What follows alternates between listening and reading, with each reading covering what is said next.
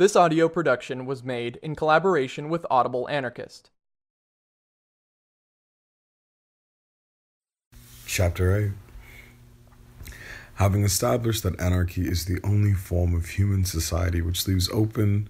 the way to the achievement of the greatest good for mankind, since it alone destroys every class bent on keeping the masses oppressed and in poverty. Having established that anarchy is possible, and since, in fact, all it does is to free mankind from the government and obstacles against which it has always had to struggle in order to advance along its difficult road.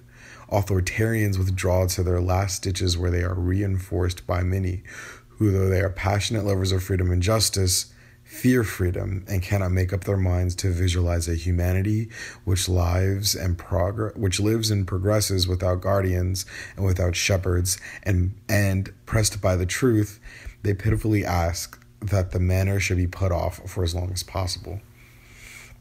This is the substance of the arguments that are put to us at this point in the discussion. The society without government, which which maintains itself by means of free and voluntary cooperation, the society which relies on in everything on the spontaneous action of interests and which is entirely based on solidarity and love, is certainly a wonderful ideal. Uh, they say, but like all ideals, it lives in the clouds. We find ourselves in a world which has always been divided into oppressors and oppressed, and if the former are full of the spirit of domination and have all the vices of tyrants, the latter are broken by servility and have the even worse vices that result from slavery. The feeling of solidarity is far from being dominant in contemporary society, and if it is true that men are are and become always more united, it is equally true that when what one sees increasingly and which makes a deeper impression on human character is the struggle for existence which each individual is waging daily against everybody else. It is competition which presses on everybody, workers and masters alike, and makes every man into an enemy in the eyes of his neighbor. How will these men, brought up in a society based on class and individual conflict, ever be able to change themselves suddenly and become capable of living in a society in which everyone will do as he wishes and must do, and without outside coercion and through the force of his own will, seek the welfare of others? With what single mindedness, with what common sense would would you entrust the fate of the revolution and of mankind to an ignorant mob weakened by poverty, brainwashed by the priest, and today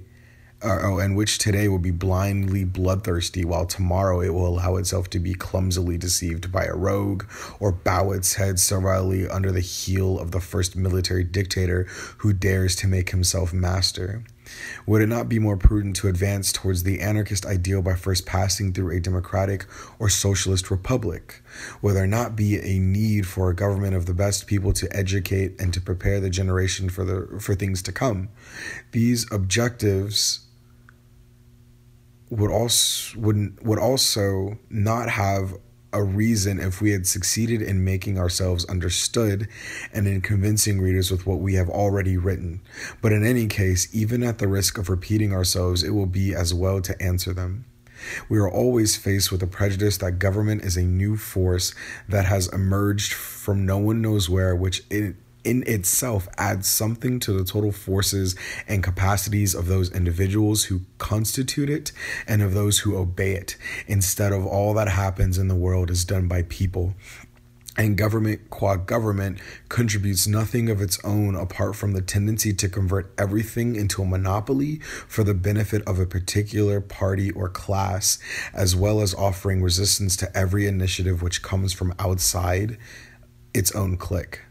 To destroy authority to abolish government does not mean the destruction of individual and collective forces which operate in society, nor the influence which people mutually exert on each other. To do so would reduce humanity to, to being a mass of detached and inert atoms, which is an impossibility, but assuming it were possible would result in the destruction of any form of society and the end of mankind.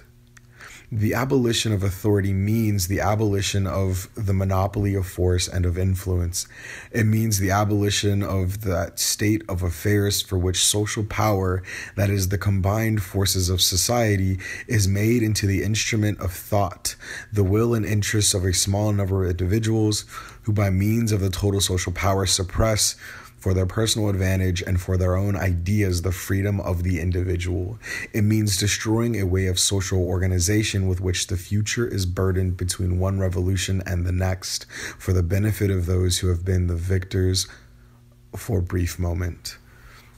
Mikhail Bakunin, in an article published in 1872, after pointing out that the principal means of action of the international were the propagation of its ideas and the organization of the spontaneous action of its members on the masses, adds that, quote, to whoever might claim that action so organized would be an assault on the freedom of the masses, an attempt to create a new authoritarian power, we would reply that he is nothing but a sophist and a fool. So much the worse for those who ignore the natural and social law of human solidarity to the point of imagining that an absolute mutual independence of individuals and of the masses is something possible or at least desirable.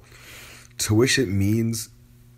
to want the destruction of society, for the whole of social life is no other than the unceasing mutual dependence of individuals and masses. All individuals, even the most intelligent and the strongest, indeed, above all the intelligent and strong, each at every moment in his life is the same time its producer and its product. The very freedom of each individual is no other than the resultant, continually reproduced, of this mass, material, intellectual, and moral influences exerted on him by all those who surround him, by the society in the midst of which he is born, develops, and dies. To want to escape from this influence in the name of a transcendental divine freedom that is absolutely egoistic and sufficient unto itself is the tendency of non being. This much vaunted